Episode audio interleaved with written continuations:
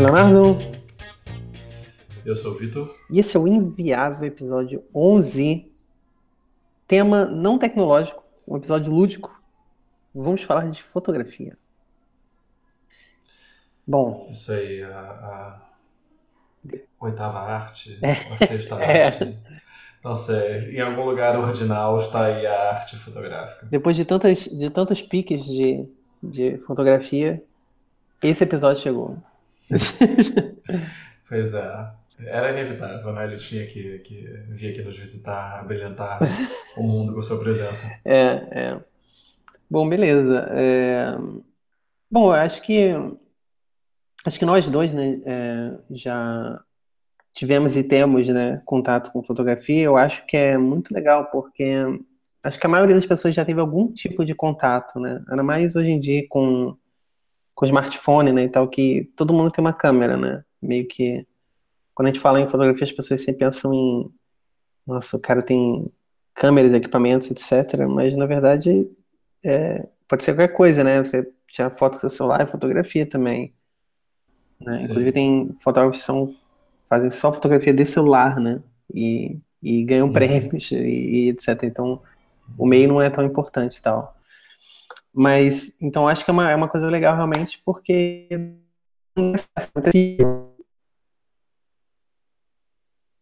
uma das artes mais acessíveis, né, que tem, né?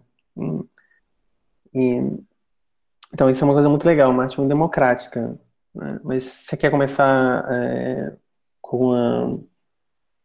puxando o tema, Vitor? Acho que sim. Bom, eu muito menos do que você tenho contato com isso hoje. Eu acho que é importante falar que antes de me decidir por ser programador, por um tempo eu achei que ia ser fotógrafo. Que isso é muito legal. E agora, você, depois de um tanto tempo sendo programador, você está decidindo, ao menos em parte, ser fotógrafo. Yeah. Então a gente está em dois pontos, né, opostos assim, do espectro, interessantes, e eu acho que isso rende assunto. E eu acho que você está muito mais imerso nisso do que eu jamais estive, né, por vários motivos. Então, eu queria usar esse fato dessa recência, né, essa presença que você tem na sua vida agora, para a gente fazer meio que aquele formato entrevistador, legal. E bom entrevistado. Né? E vamos começar pela perguntinha bem safada. Como é que isso surgiu, assim? Como é que você começou a se interessar por fotografia? Quando foi isso? Cara, eu acho que isso foi mais ou menos uns 2 anos e meio a 3 anos atrás, mais ou menos. E que na verdade eu tava numa fase que eu tava muito, muito entediado, assim, com o trabalho e essas coisas, assim, a minha carreira profissional e tal. E não que eu achasse meu trabalho ruim, mas eu sentia a necessidade de fazer alguma coisa diferente, alguma outra coisa, né? Então eu pensei, eu preciso de um hobby, né? Eu preciso de alguma coisa... que seja uma válvula de escape mesmo, para eu me distrair, e eu estava um pouco cansado de estudar a programação, né? A gente estuda programação até hoje na nossa cidade, na nossa área, né? A gente tem que estar sempre estudando, mas eu queria variar um pouco, aprender alguma coisa diferente, né? Algum skill diferente, e principalmente uma das coisas que eu tinha um desejo muito grande era aprender uma skill, né? Do zero, né? Uma coisa que eu não soubesse e tivesse que realmente galgar todo o estudo e ver tudo desde o início. Então eu passei por várias coisas, né? Na verdade, fotografia não foi o primeiro que eu tentei, né? Eu tentei desenho primeiro. Então, desenho, pintura, essas coisas. Então, fui me matriculei numa aula de desenho e tal, e eu comecei a fazer uns desenhos e umas pinturas, e era bem legal e tal, sinceramente, mas eu não achei... simplesmente não conectou comigo, entendeu? Eu fiz por um tempo e não me animou, não fiquei muito... né? E assim, o desenho e a pintura, para quem tá começando, né, é muito ruim, né? Porque você não consegue fazer nada dali, né? Tipo, você é muito, muito... demora muito tempo para você realmente ter um resultado, né, ok, né? E eu pensei, nossa, isso para mim vai ser muito difícil, porque... vai levar muito tempo e não tá me dando a válvula de escape que eu queria no momento, né? Então eu falei, eu quero começar com uma coisa que seja, como eu falei nisso, uma coisa mais acessível mesmo pra mim. Então eu falei, vou tentar começar com fotografia e tal. Então, só que Aí eu falei, ah, então vou comprar uma câmera. Aí a primeira câmera que eu comprei foi uma câmera compacta e tal, foi uma Ricoh de ar digital. E eu queria fazer fotos de rua e tal, e eu street photography, né? E eu comecei a fazer, comecei a tirar fotos e tal, e comecei a me animar, cara. E eu fui fazendo, e, pô, não parei mais, assim. Claro que eu tive altos e baixos em termos de frequência, né? De o quanto você... Mas não parei mais. Hoje em dia, uma boa parte da minha rotina, até de semana e tal, é voltado para isso, né? Acho que no último ano se intensificou muito e tal. Então foi assim que começou. Foi meio que começou como ainda é um hobby, né? Eu posso dizer que não é um hobby, porque não é a minha fonte de renda, né? Não é da onde eu vivo, né? Então eu ainda considero um hobby, apesar de eu dedicar bastante tempo, né? Pra isso. Mas foi assim, cara. E por que você escolheu desenho, depois fotografia e não, sei lá, estatística, alguma coisa correlada? Isso é interessante, porque eu acho que eu sempre tive um perfil misto, assim. Desde o colégio, eu nunca fui, assim, extremamente bom em exatas e péssimo na área de humanas, por exemplo. Né? Porque tem pessoas que têm, desde cedo, um perfil muito definido, né? Em termos de disciplinas acadêmicas, né? Eu sempre fui uma pessoa muito mista, eu era... de mediano para bom em tudo, assim, eu nunca não era péssimo em nada, mas eu também não era excepcional em nada. Então isso me gerou muita dúvida quando eu fui fazer vestibular e tal, tanto que quando eu fui fazer vestibular minhas opções eram completamente diferentes, eu estava na dúvida entre ciência da computação e psicologia, sabe, que cara, não tem nada a ver, uma coisa com a outra e tal, então acho que por isso que eu passei muito tempo trabalhando na área de exatas, né, com programação, então pensei, cara, eu acho que eu quero dar uma chance ao meu lado um pouco mais lúdico mesmo, né, e tentar balancear um pouco, tentar experimentar com outras coisas, assim, será que o que eu escolhi é realmente o que eu quero fazer pelo resto da vida? Essa é uma coisa que me bate muito essa pergunta na cabeça. Por mais que eu adoro a programação e eu adoro tudo que a gente faz, então, na tecnologia, eu vejo com 60 anos fazendo isso, sabe? Então, isso começou a... 30 anos é uma idade, né? Que realmente faz você repensar várias coisas, né? Sim. Então, foi isso. Eu falei, eu quero fazer uma coisa realmente diferente. Porque se for fazer uma coisa semelhante, talvez eu não sinta essa... Eu não fique animado, entendeu? Porque vai ser mais do mesmo, né? Ou quase do mesmo, né? Então foi mais ou menos por isso, né, que eu quis fazer uma coisa diferente mesmo, não queria nada ligado a exatas e nada do tipo, assim. Quando você passou do desenho para fotografia, qual foi a primeira coisa que você fez, assim, que te bateu, que você tinha que fazer primeiro para começar, para dar os passos iniciais, assim? Na verdade eu segui o conselho, hoje a internet ela é maravilhosa, né, então, por exemplo, hoje a gente tem acesso a coisas que as pessoas que começaram, fotógrafos que começaram há anos atrás, eles nunca teriam. Por exemplo, você poder ver, entrar no YouTube e ver entrevistas de fotógrafos renomados, entendeu? Na íntegra, sabe? Assistir 1 hora de um cara respondendo perguntas sobre fotografia. Isso é uma coisa que quem começou há 30, 40 anos atrás não teve essa oportunidade. E é incrível que a gente possa ter essa oportunidade hoje, porque... Uma coisa que era comum, né, que eles falavam, um conselho que era comum, quase todos os fotógrafos falavam, era: se você está começando, por favor, não se importe muito com tecnicalidades de câmera, essas coisas. Você tem que realmente entender primeiro o que você gosta de fazer, que tipo de fotografia você gosta de fazer, experimentar e tal. E se importe mais com as imagens e menos com a parte técnica. Então, foi isso que eu fiz no início. Eu peguei minha câmera, eu setei tudo no automático, e falei, eu não quero nem entender como funciona para começar.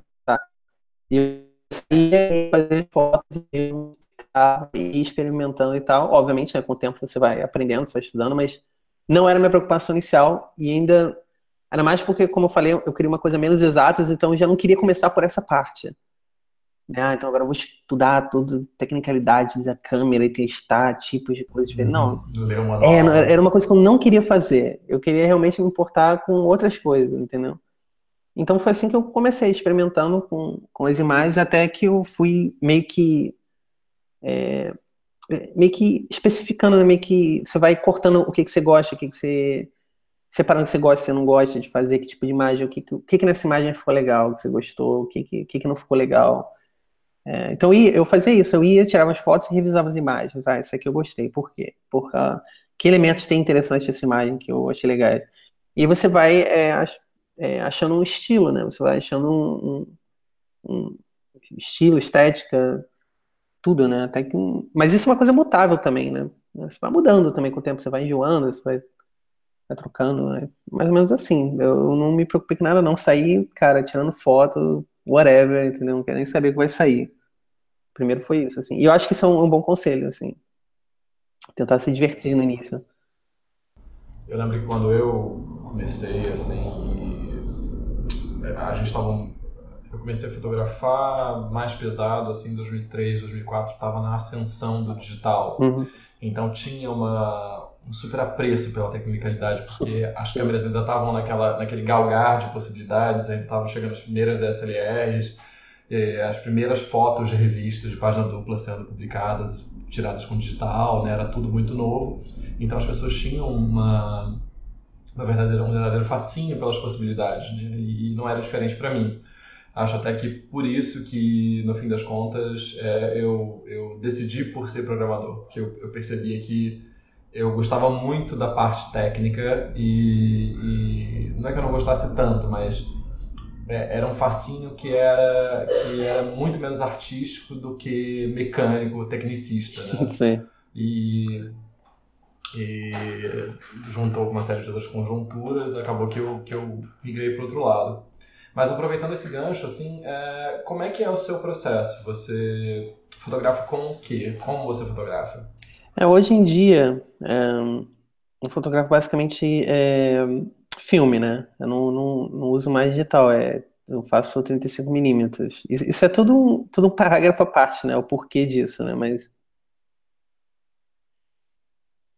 Pois é, isso é um baque, né? Para as pessoas, né? Mas a real é que a maioria, não vou dizer a maioria, que talvez eu esteja falando besteira, mas eu vou dizer que boa parte, né, dos filmes que as pessoas veem no cinema hoje em dia ainda são gravados, né, filmados em filme, né? Um bom exemplo disso um exemplo bem conhecido, né, seria, por exemplo, os filmes do Tarantino, né? Todos os filmes do Tarantino são feitos em filme. Filmes do Nolan, né, são feitos em filme também. Em vários outros filmes. Recentemente eu fui ver aquele Assassinato no Expresso do Oriente, né, que é um clássico, né? E foi filmado em filme. O filme que eu fui ver anterior a esse no cinema foi Baby Driver. Cara, foi filmado em filme também, né? Eu sei que pode parecer loucura para as pessoas, né? É muito chocante às vezes quando eu falo isso para as pessoas, mas as pessoas ficam... Mas por quê? Mas por quê? Qual o sentido de você fazer filme hoje em dia, né? Então, assim... Existem vários fatores, né? Mas eu não vou me adentrar muito ainda, mas sim, existe filme. Eu vou te dizer que no Brasil, recentemente, já que eu acredito que a maioria das pessoas que eu sei isso tá no Brasil, eu recentemente tive a experiência de ir pro Brasil e eu tive que procurar filmes. Eu quis comprar filmes no Brasil e tal, porque eu estava em viagem, eu tinha levado bastante filme, mas estava acabando, e eu queria comprar e tal. Eu vou dizer que se você procurar, você acha. Tanto que eu achei um lugar que ficava sem brincadeira, era uma loja que ficava na cobertura de um prédio. E lá, você entrava na loja e não tinha nada. Era uma mulher com um freezerzinho atrás com os filmes, sabe? Era muito esquisito. Mas era muito legal o lugar, assim. É esquisito, mas legal. E eu comprei os filmes lá. Então você ainda acha filme no Brasil, né? E, inclusive, lá revelava filmes também. Então, é que, assim, aqui, como eu tô em Berlim, na Alemanha, aqui a fotografia com filme é muito forte. Muita gente faz mesmo. Então é muito acessível. Tem bandos de laboratórios de revelação, você acha filme em várias lojas. Inclusive, vende filme em farmácia aqui. Né, 35mm. Isso é uma coisa que, pô, cara, muito tempo que eu não via. Assim, filmes baratos, você vai na farmácia e tem prateleira de filme, sabe? Qualquer farmácia. Então, aqui se dá muito valor à fotografia analógica. Inclusive, tem várias exposições em museus e concursos aqui que você só consegue entrar, que são só para fotografia analógica, né? Você não pode se submeter nada com o digital. Então, é muito interessante como essa redescoberta, né, do filme, né, nos últimos anos, né? A Kodak também tem investido muito nisso, né? Tentando mais e mais fotografia. Mas para quem é leigo, assim, por que filme? O que tem de especial em filme para que vale a pena você fazer esse investimento e ter esse fluxo de trabalho que parece muito antiquado, né? É. Você fotografa, você não vê o que você fotografa e nem pode mandar para o Instagram imediatamente. Pois é, eu acho que... O que tem no resultado disso? Pois é, eu acho que existe uma coisa para mim que eu chamo, que não sou eu, né? Várias pessoas chamam, que é chamada de fadiga digital, né? Que é... Hoje em dia a gente tem tanta coisa, cara, digital, a gente tá sempre dando scroll, né, em tudo, né, scroll no celular, né, scroll no negócio, então, o Instagram é ótimo, entendeu, eu acho que tem o seu valor, né, mas com o Instagram, a maioria das imagens se tornaram um pouco descartáveis, né, porque você passa por aquilo ali muito rápido. Por exemplo, você tá dando scroll no Instagram e vendo um bando de fotos no seu feed, mesmo que você siga excelente fotógrafo, certo? Não é a mesma coisa você pegar um livro de fotografia e abrir, e folhear, certo? É uma experiência completamente diferente. E cada uma tem o seu lugar.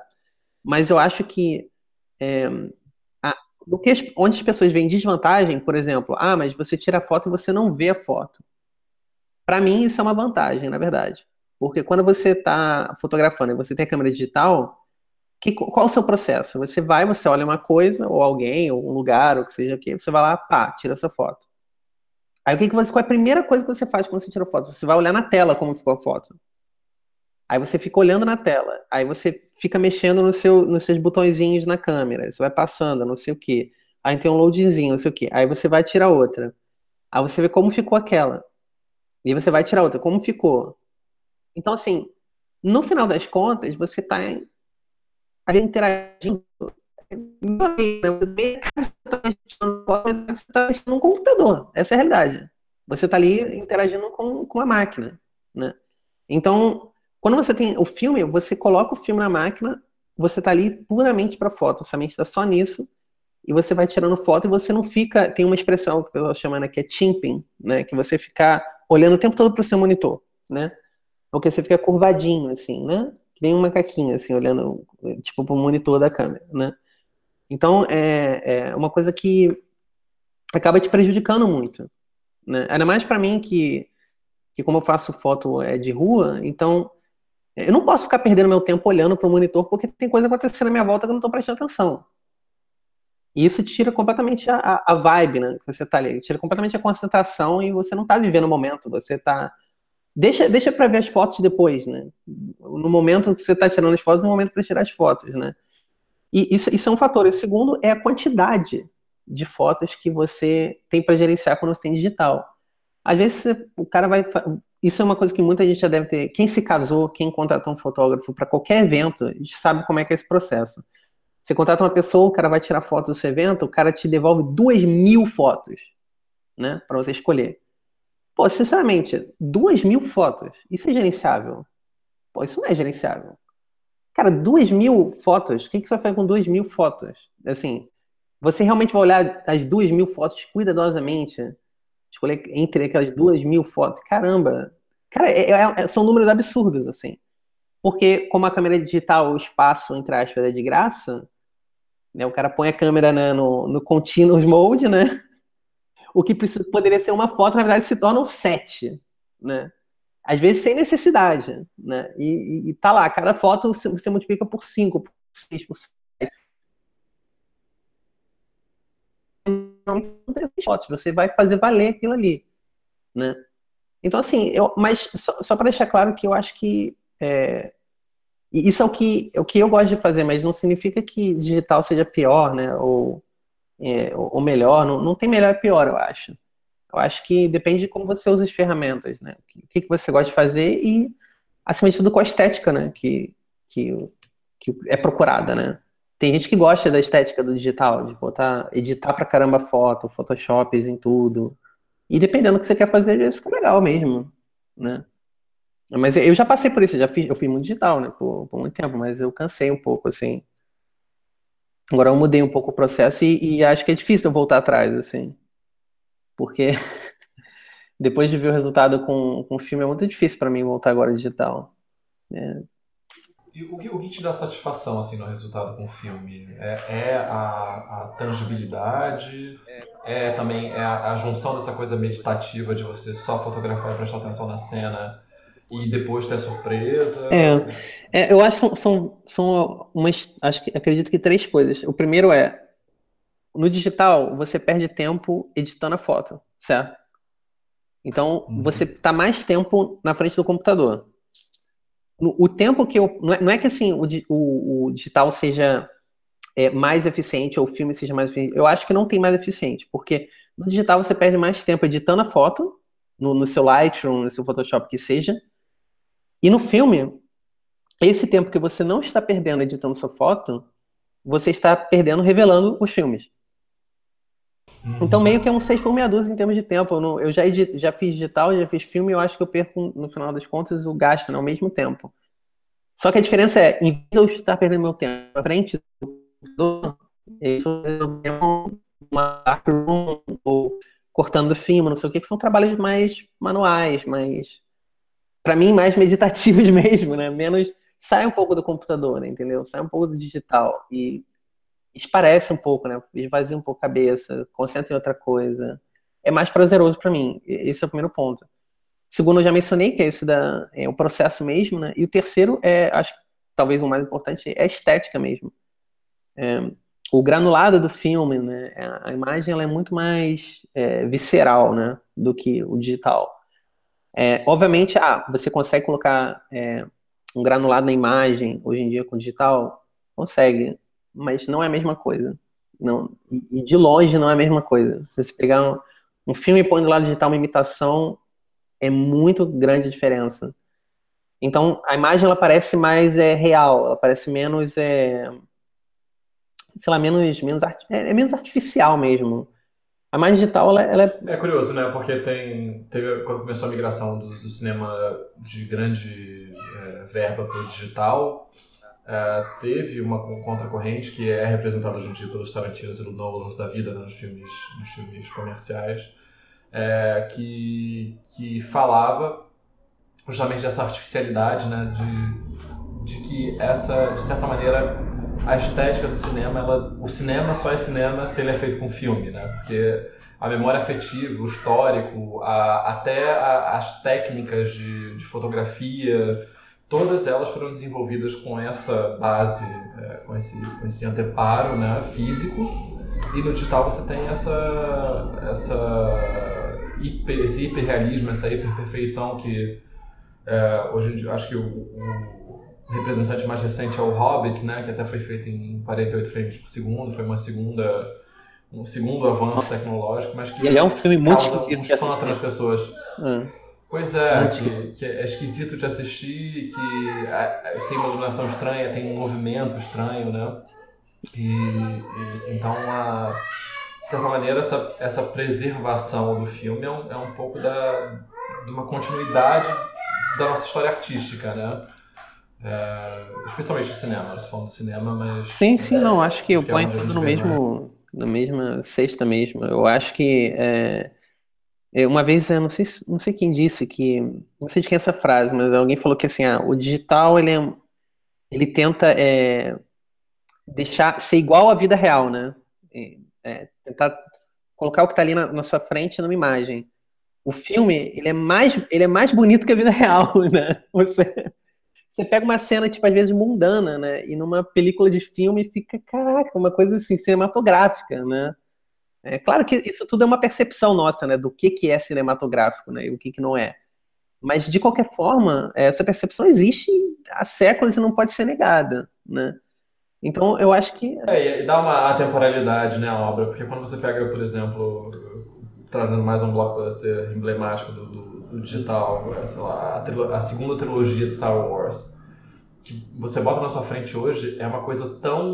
Lenda. Datada, é curioso, né? É uma coisa mais moderna tecnicamente, mas é datada visualmente. Sim, sim. Porque ela é um marcador daquele tempo, ao passo que o filme ele tá na história do cinema inteiro, né? Então a gente não fica esquisito com essa impressão. É muito, realmente, muito esquisito. E pra quem... Só é legal desmistificar, né, algumas coisas, por exemplo, em relação a essas comparações, porque as pessoas falam assim, mas... Então, o ditado tem mais qualidade do filme. Isso é uma coisa muito comum as pessoas me perguntarem. E para desmistificar, assim, primeiro você tem que se perguntar o que é qualidade para você, né? O que é qualidade? Tipo, qualidade é o quê? É megapixel? Entendeu? É resolução? É textura? É o quê? Entendeu? Porque isso é extremamente relativo. E hoje em dia, se você pega um bom scanner, né, de 35mm, né, que você... Eu tenho um scanner em casa, você põe o filme na bandeja, né, e você vai empurrando e ele vai escaneando, né, pro digital, passar pro digital, se você quiser o filme. E ele preserva o granulado, preserva tudo, né, do filme no scan. Então, se você quiser passar do filme pro digital, para você, sei lá, postar no seu Instagram, ou até, convenhamos, né, a gente não precisa também ser tão purista assim, né, você... Só vai revelar isso, vai printar num papel na sua dark room, mandar para seus parentes via correio, né? Não precisa ser isso, né? Pode ser uma coisa mais moderna, né? Então, você consegue hoje ter resoluções absurdas, né, no filme e escaneando, né? Muito melhores do que câmeras, tipo, iniciais, né? Ou medianas e até algumas já end, né? Digitais. Então, em termos de resolução, esse papo de, porque...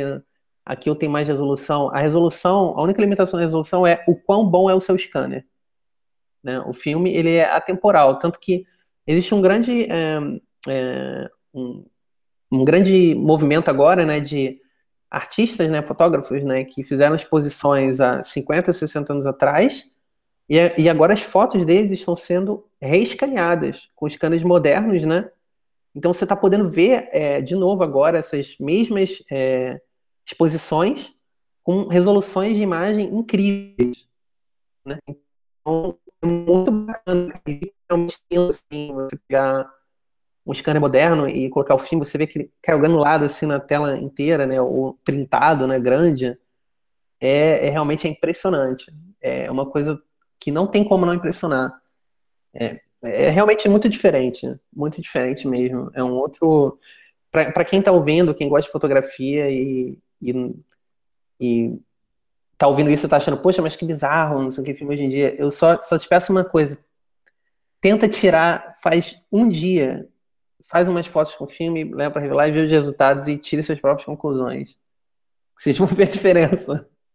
Só experimenta e tira por você mesmo e tal, o que você acha, né? Mas é muito legal mesmo. Praticamente assim... E tematicamente, você já mencionou que você gosta de tirar fotografia de rua, né? Sempre foi essa a sua atração? Ou você tinha outros temas, outras vertentes que te interessavam antes? Não, eu comecei... No início eu não me limitava muito, não, em termos de o que eu ia fotografar. Eu simplesmente saía fotografar tudo. Tudo que falava comigo, né, eu fotografava. Assim, bom, a gente falou que isso ia ser um episódio lúdico, né? Então é isso, né? Então, basicamente era isso. Tudo que falava comigo, eu fotografava. Então, não necessariamente... que esse nome, né? Essa expressão, né? Denominação que seja street photography, né? Eu falo porque... eu uso porque é muito comum e as pessoas entendem mais ou menos o que é. Mas, no geral, eu detesto essa expressão porque eu acho que ela coloca o artista muito numa caixa, né?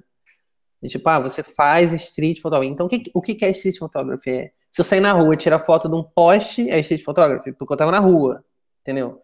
Aí tem pessoas que dizem, não, mas aí tem que fazer aquelas fotografias de pessoas, né? Não tem pessoas. Se não está mostrando a cidade, não é street photography. Cara, então assim, o conselho se eu pudesse escolher o nome, eu digo que eu pratico a whatever photography, que é tipo, whatever, cara, eu quiser fotografar, eu vou fotografar, entendeu? Não existe essa limitação. Mas, como eu faço fotos na rua, eu tendo a usar essa expressão para ficar mais fácil. Mas Eu não fotografo necessariamente pessoas, né? Tanto que na minha fotografia que eu tenho feito hoje em dia, eu acho que as pessoas, elas são só basicamente peso de composição mesmo. Elas não são o principal da foto, né? Eu não tiro portraits, não faço portraits de pessoas na rua, né? É uma coisa que não me atrai muito, não. Já fiz, e vi que não curti, e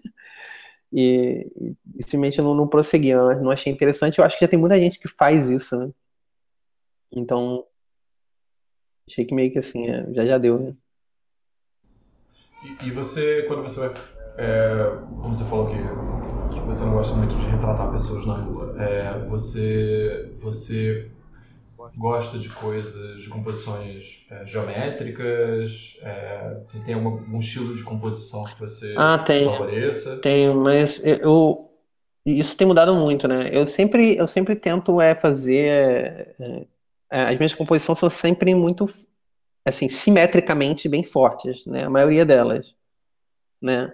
Mas depende muito, porque isso sempre foi uma característica muito comum minha. E isso tem muito a ver também com... como é que eu posso dizer?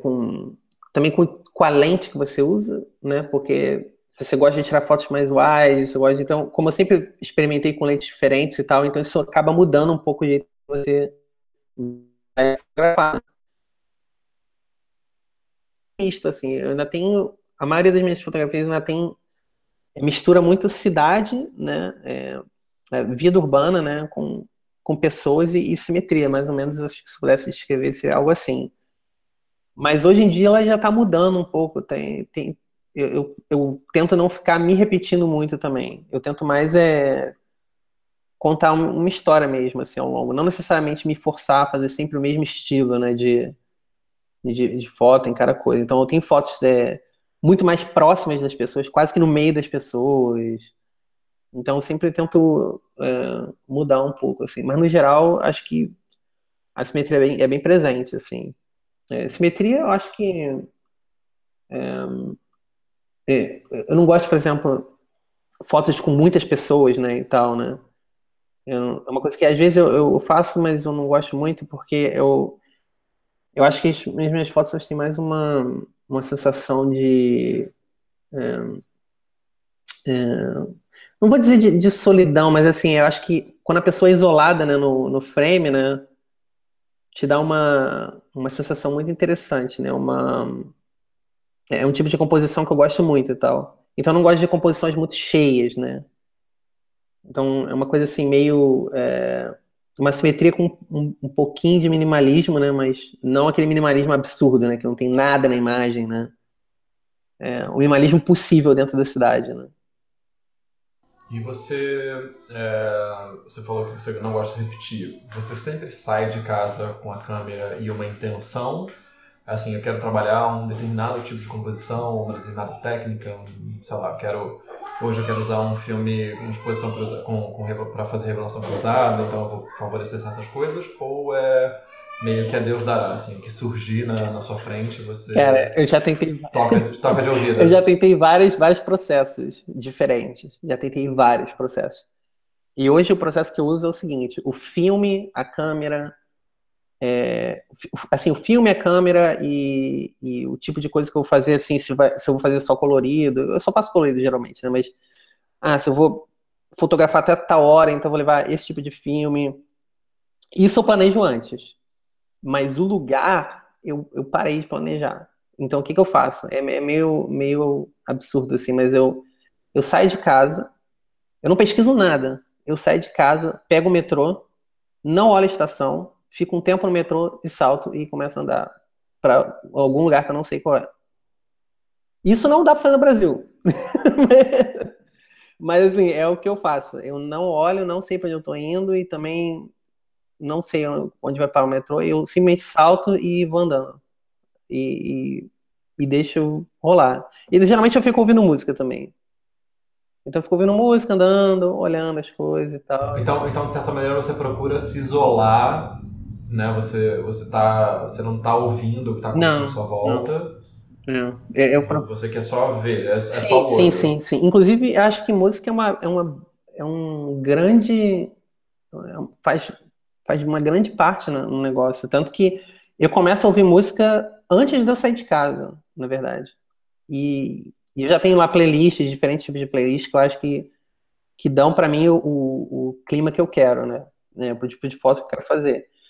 Então, já pra você entrar no clima mesmo, mas eu acho que todo mundo que faz fotografia de rua fala que demora um tempo pra você entrar no ritmo quando você sai, né? Você já não sai, tipo, fotografando tudo, conseguindo imagens incríveis. Você tem que andar muito tempo ali pra você realmente ficar totalmente imerso, né?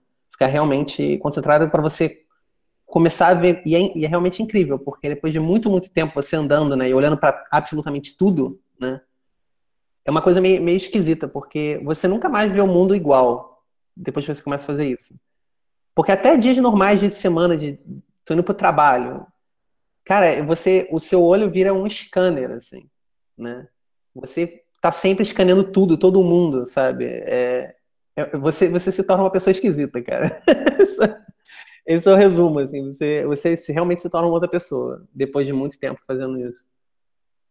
E sabendo que você se torna esse Robocop da fotografia, você tá sempre com uma câmera na mochila? Não. Ou nesses dias de semana, pois é, você vê uma coisa que te interessa, você não fotografa? Pois é, não, isso não. Ou você fotografa com iPhone? Não, então, eu já fotografei com iPhone, inclusive eu já tive fotos que eu postei, editei e tal, e ninguém sabe que é de iPhone. E assim... É engraçado que isso é um conselho muito comum que os fotógrafos dão. Esteja sempre com uma câmera com você e tal. Eu fiz isso por um bom tempo, mas hoje em dia isso não funciona pra mim. Eu preciso ter... Eu preciso estar, assim... Tem que sair de casa com aquele intuito, assim. Porque quando eu saio na rua, dia de semana e tal, minha mente está muito ocupada, eu não consigo me concentrar, entendeu? Eu não consigo tá realmente in the zone ali, né? Eu tô meio que... Tô distraído, tô displicente. Então, assim, eu acho que se eu saísse com uma câmera todo dia, com certeza eu ia tirar uma foto ou outra razoável, entendeu? Mas acho que talvez não fosse exatamente o tipo de foto que eu gostaria de tirar, entendeu? Mas pra quem faz essas fotos, né, candid, né, das pessoas na rua, né, ou seja, você tira uma foto sem a pessoa saber que você tá tirando a foto, né, é mais fácil. Porque você não tá procurando foto, pessoa, né? Você pega uma câmera pequena na mão, se vê uma pessoa interessante, é fácil, você vai lá e tira a foto, você vai ter uma foto boa, né? Mas depende muito, né, do tipo de foto que a pessoa quer fazer e tal. E deixa eu te perguntar uma coisa, quando você começou a fazer fotografia, você começou com filme também, né? Comecei com filme. Uhum. E como é que era o processo para você? Você revelava em casa? Você levava para revelar o filme no laboratório? A maior parte dos tempos eu levava para revelar. Eu era um estudante pobre e eu fotografava basicamente preto e branco, um pouco colorido, mas isso era o quê? 2001, 2002... E então eu não tinha muito acesso, por exemplo, às câmeras, eram coisas que eram muito caras. Na época. Né? Você às vezes podia levar para um laboratório, já se fazia esse tipo de serviço, né? Você entregava para revelar o filme, eles escaneavam, não com uma resolução muito alta, mas eles devolviam um CD com as fotos. Então eu muitas vezes fazia isso, às vezes eu só revelava e pegava o scanner, não imprimia, né? Até porque sempre passava por aquele processo que é chatíssimo para quem está aprendendo a fotografar, de você pegar uma impressão que foi muito corrigida e você pede para a pessoa não corrigir e ela ignora o que você fala porque a máquina corrige automaticamente. Então eu gostava realmente de revelar e pegar os caras. Eu tenho um bando de negativo aqui que eu não olho há muito tempo, mas depois que eu comecei a fotografar PB, sei lá, 1 ano e meio depois eu entrei na universidade, então... Essas coisas de escolher carreira, né? Você estava entre ciência da computação e psicologia, eu estava entre ciência da computação e publicidade. E eu acabei escolhendo publicidade. E não era o que eu queria para mim, mas muitas coisas legais aconteceram. Entre elas, foram as aulas do laboratório de fotografia, né? Então, nessa época, eu aproveitava da infra da universidade para revelar bastante, porque eles tinham uma sala escura bacana e tal, tinha equipamento bom, a gente ampliava também por lá. E essa foi a fase em que eu acho que tratei mais holisticamente o processo, né? Desde experimentar com composição, com exposição, com filme, até experimentar com revelação, né? Deixar mais tempo, menos tempo, revelar em papel maior, menor, revelar pedacinhos pequenininhos para aproveitar o máximo de papel, porque eu era um estudante, mas uma vez pobre. Então, acho que é uma das fases mais legais, assim, acho que por esse aspecto que você mencionou, né? É uma coisa muito manual, você tá ali, você tem que ter uma concentração alta para você não gastar material à toa, né? Não estragar material, não perder foto. Então acaba que, mesmo que você produza 36 poses de merda, você sai com uma sensação de que você fez alguma coisa, né? Que eu acho que com digital, às vezes, você só tem aquele amontoado de arquivos que você nunca vai olhar com a devida atenção. Outra coisa depois, que... assim, como eu falei, pode falar. Eu ia falar que isso que você falou das poses e tal, outra coisa é que quando você tem menos fotos, você realmente presta mais atenção também nas fotos que você tirou, então você se corrige mais, né? A época que eu comecei a fazer com filme, né, não sei se com você também era assim, mas você sentia que você tinha uma melhora muito grande de um rolo de filme pro outro? Não, pode prosseguir, só isso que eu também acho. Porque eu acho que talvez seja você tem uma progressão linear, talvez, com o digital, porque você está em contato constante, né? E você tem uma progressão geométrica, dependendo do estágio que você tiver do aprendizado quando você está usando o filme, porque você realmente tem que pensar muito no que você fez de errado num rolo, e tentar não fazer no outro, né? É um processo muito mais deliberado, eu acho, que é difícil de você ter como digital. E aí eu gostava muito disso, assim, mas como eu falei, entrou muito nessa era do fascínio com digital, né? Então eu comprei uma câmera digital em 2004, uma compacta horrível, e eu sonhava com uma SLR, e aí eu me afastei bastante do filme nesse tempo, né? E também acho que foi uma coisa de mercado. O filme começou a minguar, especialmente aqui no Brasil, né? Começou a ficar muito caro, de muito acesso, de muito difícil acesso. Então eu acabei deixando de lado, vendi minha câmera, fiquei com uma câmera só. Eu tinha uma Canon de filme bem automática, né? Com motor e tudo. Eu fiquei só com uma manual que eu tinha aqui, uma russa Zenit bem vagabunda, mas que tinha uma ótica razoável. E eu acho que usei uma vez ou duas só depois desse tempo todo. Mas é legal. O meu pai, ele fazia muita fotografia de filme também. E meu pai tinha uma darkroom em casa. E isso era muito legal, cara. Porque quando eu era pequeno, às vezes eu ficava, né, na darkroom com meu pai, né? E assim, honestamente, eu era muito pequeno, então eu não entendia direito o que estava acontecendo, né? Mas assim, cara, quando a foto aparecia no papel, era muito mágico. Eu ficava...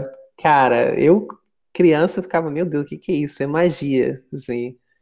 Eu ficava, assim, muito impressionado, muito, muito impressionado. E foi muito legal, tá? Pois é, e foi muito legal depois desses anos, eu voltar, né, pro Brasil, né? Apresentar isso pra elas, né? Cara, foi muito legal, cara. Muito legal, elas... Nossa, mas o que é isso? Mas como é que sai a imagem, sabe? Tipo... E elas tiveram assim a mesma reação. Cadê a tela? Não, a pergunta delas incrivelmente nem foi cadê a tela, foi tipo, tá, você tá apertando esse botão, mas como é que isso aqui aparece no computador, entendeu? Porque não tem nada aqui, assim, e isso realmente era, pra elas era muito bizarro, assim, como é que uma imagem ficava naquele rolinho ali, né? Porque assim, a gente tá cada vez mais e mais, né, se desacostumando com coisas físicas, né? Então... Você vê uma coisa assim, você pega um rolo, né, de filme, né, e fala, essas fotos estão aqui, nessa coisa aqui, entendeu? Tem um papel aqui dentro, sabe? A pessoa fica, cara, não é possível. Tipo, quem não conhece, as pessoas mais novas não entendem, acham, tipo, como assim? A luz bate ali, fica... Cara, é muito legal, cara, é muito legal. Então foi muito legal, assim, poder abrir a câmera, explicar, né, assim que funciona. Ela tirou fotos com a câmera, né? Aí ela achou o máximo, assim, elas acharam, né, as duas acharam muito legal. Ficaram tirando foto, aí eu revelei, mandei pra elas, né, tirei fotos de família, mandei, revelei várias fotos, então Mandei para elas as fotos que elas tiraram, elas puderam ver o resultado e tal. Tirei fotos delas em filme, e aí mandei. Aí elas, cara, acharam incrível, né? Nossa, pô, muito legal, não sei o quê.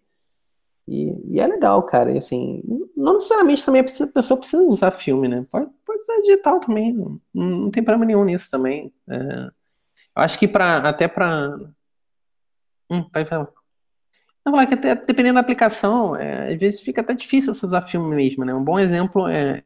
Lembro de uma história quando assim, o futebol americano, digital, no intervalo do jogo, ficava fila no banheiro, né? Porque eram os fotógrafos que levavam o filme para revelar no banheiro, né? E aí, para os caras conseguirem divulgar as fotos o mais rápido possível num jornal, né? Alguma coisa assim e tal. Então, assim, por exemplo, para jornalismo, mídia, né, em geral, né, digital, cara, foi um grande avanço, realmente, né? Porque a foto tem que estar ali 1 minuto depois, né, que o negócio aconteceu, né? Então, a foto, a internet, celular, isso tudo, cara, realmente veio para ajudar, né? Mas quando você está falando de fotografia artística, né, realmente, assim, você precisa dessa velocidade toda, assim, acho que não, né? Mas acho que você está falando de memória. É, né? Outra coisa. Eu estou pensando que quando meu filho fez 6 meses, eu montei, né, um fotolivro com fotos que eu tinha tirado dele. E o fato de eu ter uma coisa física, né, torna aquilo tão mais especial, tão mais memorável. Sim, com certeza. E você olha de um jeito totalmente diferente, né? Como você mesmo tinha dito antes. Você dá o tempo que aquela memória merece, né? Não só em arte, né? Mas até essa questão da preservação da história de uma família, de uma situação, né? Porque realmente o jornalismo é uma grande ferramenta, mas o jornalismo tem essa, ao mesmo tempo que ele tem essa urgência, ele tem esse tempo de inspiração embutido, né? Ao passo que você fazer uma foto artística ou você fazer uma foto de família, e isso tá no papel, isso é uma coisa que vai transcender uma geração, que vai ser recuperável no futuro, né? Que é uma garantia que a gente não tem com o digital. É uma coisa muito especial, né? Uma coisa até importante para a humanidade. E é atemporal, né? Como a gente falou, né? Por exemplo, eu trouxe um arquivo de negativos que meu pai tinha lá, e eu pude reescanear esses negativos, né? Restaurar, porque depois de todos esses anos, né, os negativos... É que assim, meu pai realmente não guardou direitos negativos, né? Se guardar direitos negativos, vão estar perfeitos lá, whatever, daqui a 20, 30 anos, não importa. Meu pai meio tinha tudo jogado numa caixa, né? Então, convenhamos, né? Então eu tive que pegar, restaurar os negativos, tirar os arranhados negativos, né? No Photoshop, tá tudo arranhado. E cara, eu pude ver fotos da minha infância, assim, em altíssima resolução, né? Hoje em dia. Fotos que foram tiradas há, sei lá, 20 anos atrás, né?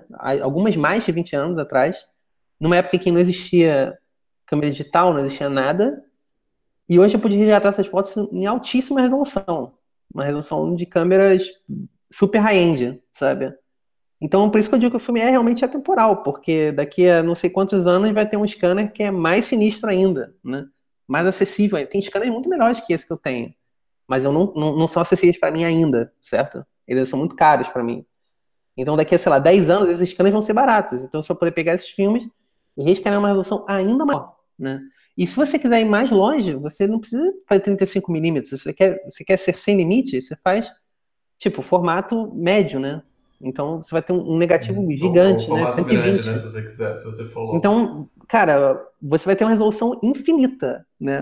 Vai ter resolução aí para 30, 40, 50, sei lá, não, 50 anos, estou exagerando muito, mas eu vou colocar, para 10, 20 anos aí de evolução de digital até chegar numa resolução negativa. Se você quer ir mais, faz 4x5, faz 8x10, entendeu?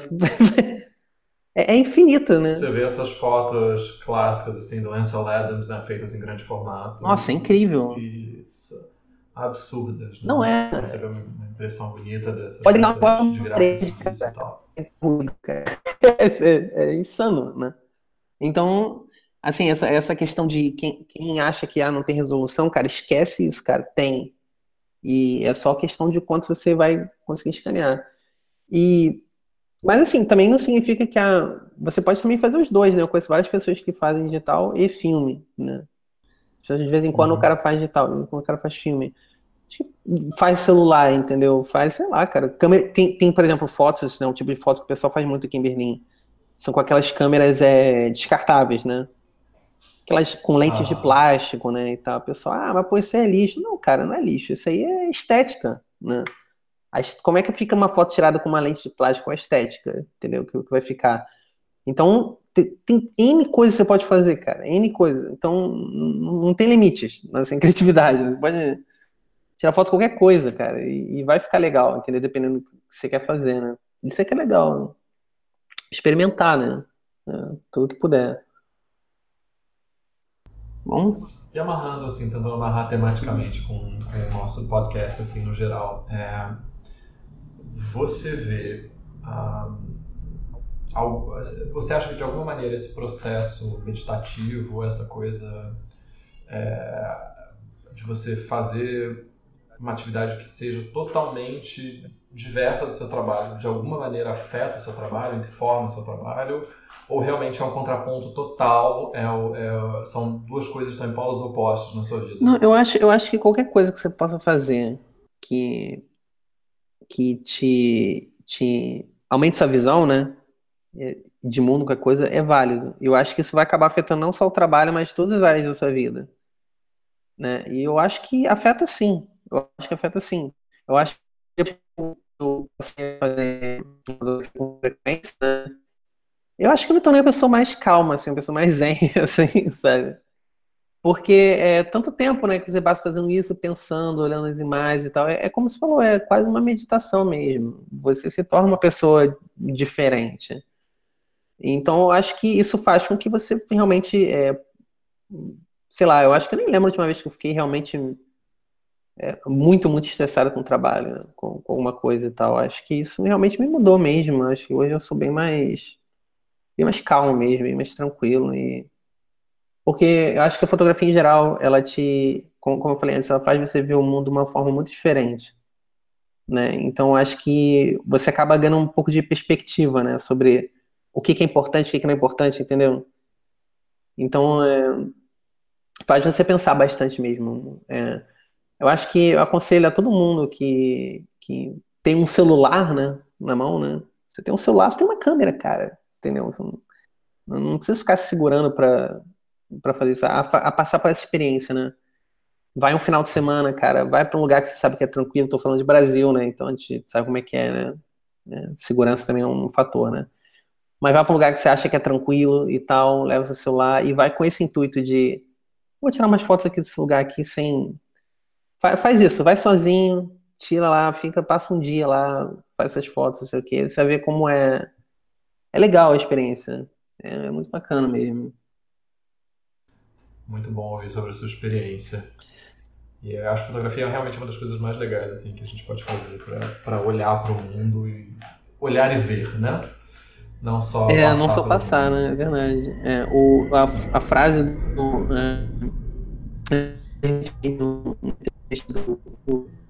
do cara que eu recomendei, né, um podcast do Solaira, e ele falou numa entrevista que as pessoas, elas têm o dom de ignorar coisas incríveis acontecendo em volta delas, né? Que te anda, tem coisas incríveis acontecendo, e é muito comum, as pessoas sempre perguntam isso, né? Nossa, mas como é que você viu isso acontecendo ali? Você ficou esperando, você ficou... Eu falei, não, tá acontecendo ali, cara, só você olhar, entendeu? É que geralmente a pessoa não tá prestando atenção, você não tá prestando atenção, né? Eu acho que isso é muito legal mesmo. É isso aí. Pô, vamos.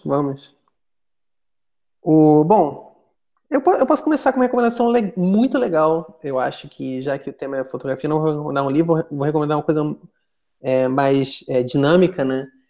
Eu vi que recentemente todo mundo deve conhecer o canal do YouTube Porta dos Fundos, né? Óbvio, né? E o Porta dos Fundos lançou um canal sobre fotografia, né? Eu sei que isso parece meio esquisito, né? Mas e eu assisti uns vídeos e tal para ver como é que era, né? O material e tal. E eu tenho que dizer que é excelente. Talvez um dos... com aquele guia, né? Você já viu? Já vi. É muito legal. É talvez um dos melhores... Talvez o melhor material introdutório que você vai encontrar de fotografia, não só still, né, mas também de motion mesmo, e lá tem tudo, iluminação, os básicos de câmera e tal, que é uma coisa que a gente não mencionou aqui, porque eu também não, eu acho que já tem muito na internet sobre isso, né, a gente não precisa aqui ficar explicando, né, as tecnicalidades e tal, tem muito material. Então, é muito legal esse canal, e é legal que, pô, é tudo em português, né, e uma produção muito legal, de alto nível, assim, muito bacana. Se você quer ter uma ideia, assim, do básico, como começar, como ver as coisas e tal, você pode procurar por aí, né, e tem vários canais, né, no YouTube de pessoas que fazem street photography, né, de caras que põem, por exemplo, uma GoPro ou alguém que vai filmando com eles, o cara vai fazer uma fotografia de rua e você vê como é essa experiência, né, como é você fazer esse tipo de fotografia e tal. Então, eu vou recomendar um canal desse tipo, né, que o cara não faz exatamente... ele faz mais arquitetura, essas coisas, mas você acompanha toda a jornada dele. Ele faz todos os tipos de fotografia, muito legal. O nome do canal é Negative Feedback. Então, a gente vai colocar o link e tal. E... talvez o terceiro seja, tipo, que as pessoas vejam as minhas fotos também, né, cara? Pô, acho que a gente merece um jabá, né? Então...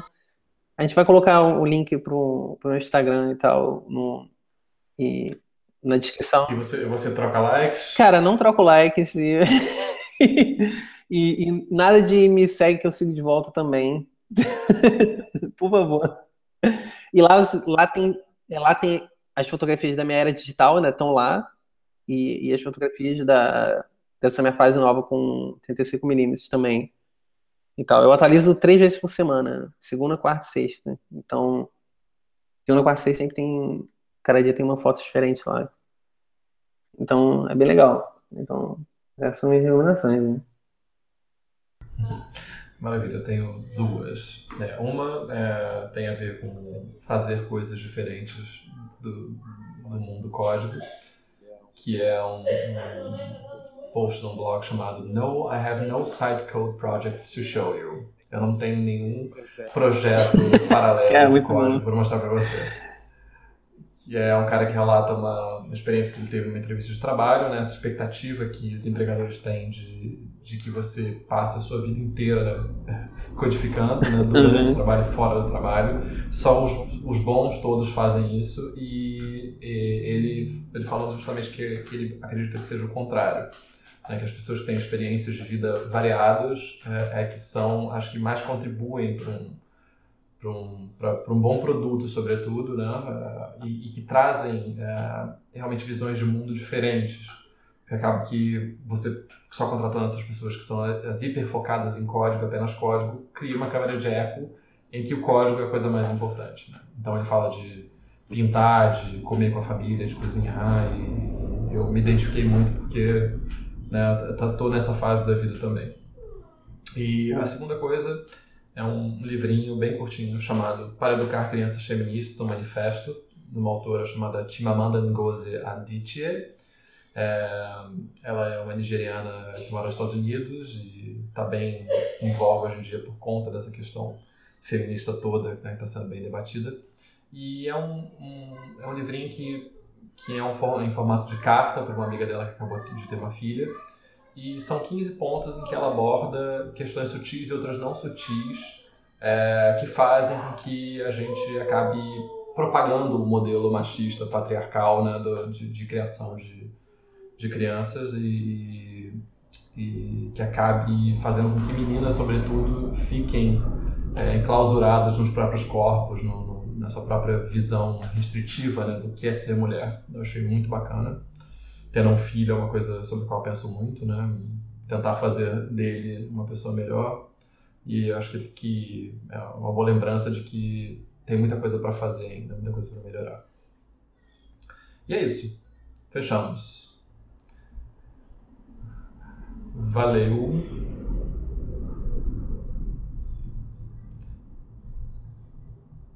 Tchau, tchau.